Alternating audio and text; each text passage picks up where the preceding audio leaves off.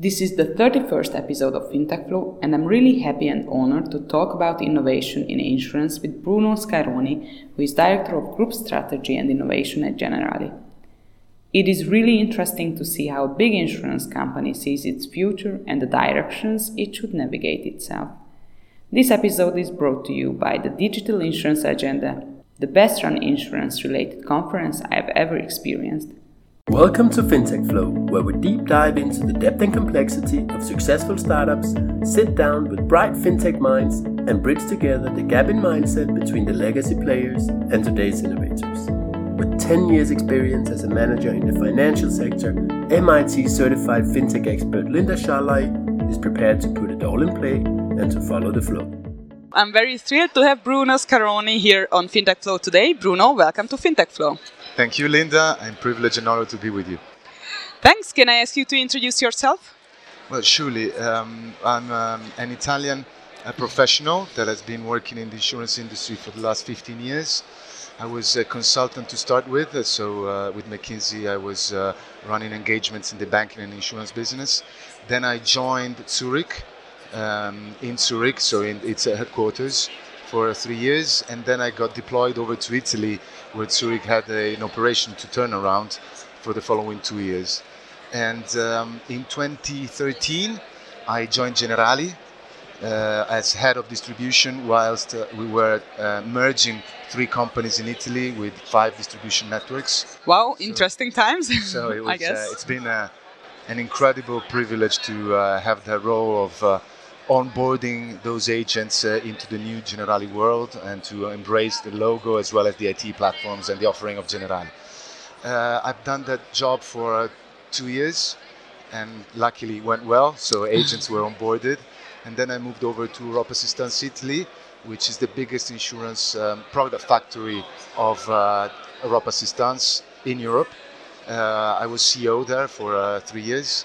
And um, since July 2017, I uh, get, got back to Generali in the head office, running strategy for the group, uh, running business development and partnerships, and running the internal, say, project team that uh, delivers the strategy implementation. So anything that relates to walking your talk uh, belongs to uh, my uh, daily activity and concerns. I also heard today at the DIA that uh, you have a new strategy as yes. the Generali Group where innovation plays a key role. Absolutely. Can you tell us a little more about that? Absolutely. So, uh, precisely one year ago, on the 21st of November 2018, which is a great coincidence, uh, we launched uh, the new plan, which is a three year plan uh, that beyond numbers and targets, because you always need to commit on numbers and targets with financial markets, it sets a new path for Generali uh, that goes beyond the three-year time horizon. And uh, if we can sum it up in a couple of words, what we want to pursue is a lifetime partnership with our customers. Um, what that, does that mean? It means that insurers have always been perceived as pure reimbursers, payers of claims that need to sort of overcome the premium that people have been pouring year on year to insurance. Now, this is not the way we want the insurance business to be in the future. We want to be companions to our customers. We want to provide them help and support beyond pure monetary reimbursements uh, during the entire life. That's why we talk about lifetime partner. Also take into account that Generali is primarily a life company rather than a P&C company, although we run both businesses everywhere uh, and we want to be available to our customers on a 24/7 basis, which is something that still needs to be fully implemented in our industry. Our agents are always available, but they cannot be sleepless. They need to take some rest. And we have a number of channels that can interact with customers more efficiently um, uh, than, than pure physical meetings. So the innovation part in our plan is critical because it needs to digitize and allow the 24/7 concept in our agency forces. But it also needs to include technologies, the new ones that we all have uh, observed emerging over the last few years, into our entire value chain to make it more effective as a value proposition to our customers and more efficient also to our shareholders. And this is referring, of course, to the cost base. When you introduce automation, when you introduce RPA, you're basically running on behind the scenes kind of like activities compared to what the customer perceives. So they are more geared towards efficiency rather than effectiveness yeah seamless experience. Exactly. that's what we want to give to them. Yeah you mentioned that Generali is more focusing a little bit more focusing maybe on the life side or life and health. And we have an ongoing dispute i think for decades maybe if life insurance could be sold digitally. What is your opinion on that? Well, let me give you the institutional answer first, and that is that we do run some direct business across Europe and some of these uh, businesses are geared towards life. Uh, not people, not that many people know, but in uh, Germany, so here as we are in Munich, uh, we have uh, CosmosDirekt as one of the subsidiaries of Generali, which is the market leader in term life insurance being uh, provided digitally. So I think that there is space for some pooling kind of mechanism on life insurance, but take into account that we talk about term life which is protection. It's not savings, it's not investment. I guess that on that specific part of the business, and then we talk about health, you really need advice. And by advice, I mean someone that would guide you through your needs and tailor the solution around what really matters to you and to your family. So I still believe that uh, life insurance is a uh, uh, push business. Then, of course, robo advisory, which is something that you've been uh, hearing today, both in terms of advisory to the customer as well as robo for advisory, i.e., the advisory to the agent or distributor, distributor, sorry, uh, then these are surely elements of new technologies being embedded in our value chain, but they do not change the game.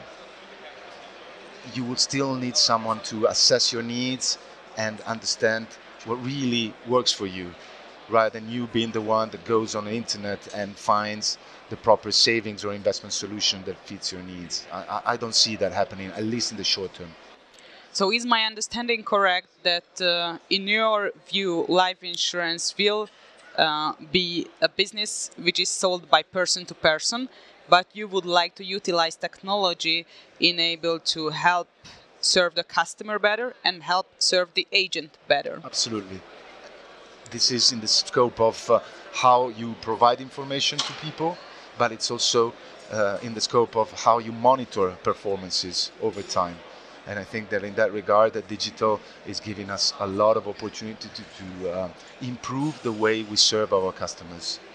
Uh, you see, life insurance uh, is uh, a very, very specific business to be run in Europe over the next few years because given the low interest rates we're, we are in, it might become unsustainable in the ways and uh, shapes it has been provided uh, in the past, especially with high guarantees, uh, time technical interest rates year on year. we think that Generali is the continental European leader in terms of size and reach. And so we really feel a commitment around how to provide life sustainable products to our customers. The sustainability of savings is key providing people certainties around how they can save for their retirement phase, for making sure that their family gets a living even without them, or uh, how to make sure that they use their money at best in order to take the gains that the financial markets can provide. This is a matter of sustainability.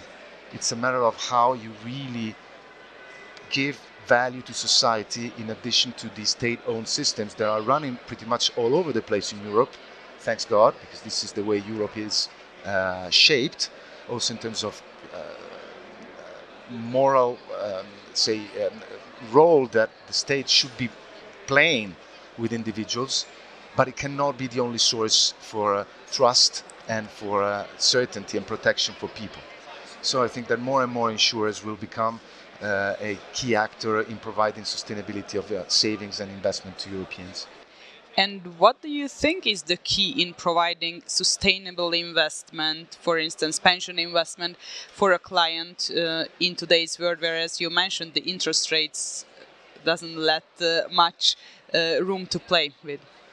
Well, let me take it from another angle. I think that from a regulation standpoint, the PEP so the pension product on a pan-European basis is a very good move uh, ahead for the entire industry across Europe because it provides solutions that are cross country and, and cross border. And maybe there are not that many people that will switch country in their professional lives so so much at this stage, but it will become more and more mainstream in the future. And I think that, that in that respect, the EU has moved forward effectively to give us some, say, uh, steering on where to go. Um, I also feel, though, that uh, uh, as insurance, we need to make sure that we provide compelling and transparent products to our customers and year on year we make checks on whether these products are actually fitting their needs. So it's a lifetime, life cycle kind of pattern that we need to follow. And in that regard, one of my uh, key, uh, uh, say, obsessions uh, is around how to provide the accumulation opportunities. Let me be clearer, um, or at least try. At some point, when your policy expires, you want either a lump sum back or an annuity back, which is surely reassuring because eventually it's a uh, provision of income and it might replace your uh, uh, wage since maybe you have just retired. But it cannot cover for some specific critical events on uh, disease management, on illness, on loss of autonomy. So if we could provide people with some decumulation offering whereby instead of giving them a whole lump sum, we are able to extend protection and coverages in the case of critical illness, in the case of loss of autonomy, I think that this gives far more value to the customer than, than extra money that is being generated over time through the, um, uh, the investments that have been made on the premia that have been poured by the client. If we can make this happen, I think that we're also providing good contribution on social level that's a way of being a lifetime partner, I guess. That's, we're trying to go in that direction for sure. Yeah. As far as I know, you also have a little bit bigger budget on innovating than I do at CIG Pannonia Hungary. So uh, you have a billion euros, right, on innovation? Yes, over the next three years. Over the next three years. Can you help me? What will be the focuses or what's the method you're trying to innovate? Is it open innovation? How are you planning to spend it wisely? Well, let me say what we don't do first. We do not invest in companies that might be partners to us. We've done it in the past with somewhat skewed uh, um, successes. Uh, so we thought that this is not the way forward. Many times when you invest in a company, you constrain it, uh, you want it to work just with you, and hence you cut the ties that they might have uh, with other actors in this industry that would eventually be for them opportunities to grow and learn. Uh, it's like as if you were killing a baby in the cradle, right? If you do so, uh, this is a strong image, so take it as a, a pure analogy. Now, uh, what we want to do is to be very open to innovation, both on the internal side, understanding where our people see innovation, because most of the times innovation happens at the periphery, happens where customers are met where problems are eventually solved. And also by monitoring what is happening in places like DIA and in uh, incubators and hub and hubs, sorry, where we are uh, uh, locally very important. Munich, Germany is our second country. Milan, Paris, France is our third country. Eastern Europe, is all in all, it's a sum of countries, but it's very important for Generali so in those places, we participate in these incubators. We are founders of these initiatives, and we try to uh, catch innovation as well as talents uh, early in time, so that we can exploit uh, these opportunities at internal level. Now you talk about our budgets. Uh, uh, surely one billion is over a three-year period a big sum, but you have to take into account the size of Generali. Generali is a big company present in 50 countries. Uh, it's easy to split this money into many different streams that will eventually do not make scale. So our priority is uh, one to make sure that our networks, physical networks, do become digital and 24/7 available, allowing a multi-channel approach to our customers. And secondly, embed technology in all the value chain so that we can go back to your effectiveness and an efficiency kind of improvement programs make sure that we do deliver that. Um, it is something that has to match scale, though. So my biggest obsession, again, uh, beyond the one that I was telling you uh, beforehand around the decumulation, is around how you can really prove something at local level, conceptualize some kind of pilot, but then making sure that these investments are made available for other countries and for other realities of the Generali Group. Because this is the value of being a group. And this is especially important for uh, smaller entities rather than bigger entities. Uh, in some countries, we have uh, entities that are 100 million euros of GWP. I'm not saying that they are small, but they can surely not compete against countries in which we run 20 billion operations. Yeah, it's good you mentioned that because actually I wanted to ask you about local innovations. I'm from Hungary, but I think it is typical in the CEU regions that insurtech startups are suffering a little bit because they have insurance companies who are subsidiaries of a mother company where there is not much local innovation going on. So, are you saying that in general there's gonna be room for innovation or also locally, country by country? That's what we try to accomplish. We do not want to um, cut the wings and the feathers of our uh, colleagues at local level. Actually, we want them to spread them. So they are perfectly available to uh, look into innovation, to uh, uh spend their own budgets, and to uh, make sure that they invest in their own companies. Our business is still a local business they need to have a second thought in their mind, which is if I'm doing this in Hungary, if I'm doing this in Czech Republic, in Slovakia, in you name it, am I doing something that would eventually be a benefit for the group because we can copy paste it elsewhere? And whenever this happens, they get also full support and endorsement also at central level. And we try very hard to make sure that what they test is showcased at group level. As a matter of fact, in uh, 10 days, we're going to be in Tel Aviv for a full week of uh, innovation scouting uh, with the Israeli incubation and ecosystem. And uh, one of the uh, novelties that we will launch is the Lifetime Partner Award. We've been uh, making eight awards around how we are enacting the lifetime partner model on technology, on distribution, on claims, and we've been uh, asking countries to candidate themselves, so to set forward their uh, programs so that we could uh, assess them and see which ones were more, more promising to us. And Great. so this is going to be the prize for a number of these colleagues that will join us in Tel Aviv uh, on, uh, at the beginning of December. Great, great. Thanks for being here on FinTech Flow podcast. If people would like to find out more about you, where can they find you? LinkedIn, Twitter, is it something that you use? Uh, despite my age, uh, I'm not that uh, digital. you uh, work in digitizing a company, I, I right? okay. a company, but I'm not that vocal on uh, on social. Okay.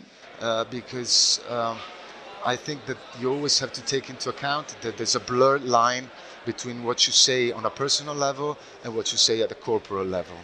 And uh, given my role, I need to be very careful of my corporate projection rather than my personal one. So you see me talking whenever there's some institutional message that needs to be conveyed by Generali, and I'm happy to be the bearer of those messages. I'm not the one that will be vocal on a personal note, but that's also character, okay. I guess. So they should just listen to FinTech Flow podcast. Uh, that's that's one, and I'm happy to take any other podcast that you want me to invite me on. Uh, but also be uh, be mindful of what Generali uh, uh, provides and posts, because most of this is uh, behind the scenes work of my team and myself also. Great, thanks for being with us thank today. You, Linda. It's been a pleasure. And thank you for listening. If you liked the episode, please give us a review. Until next time, stay tuned and follow the flow.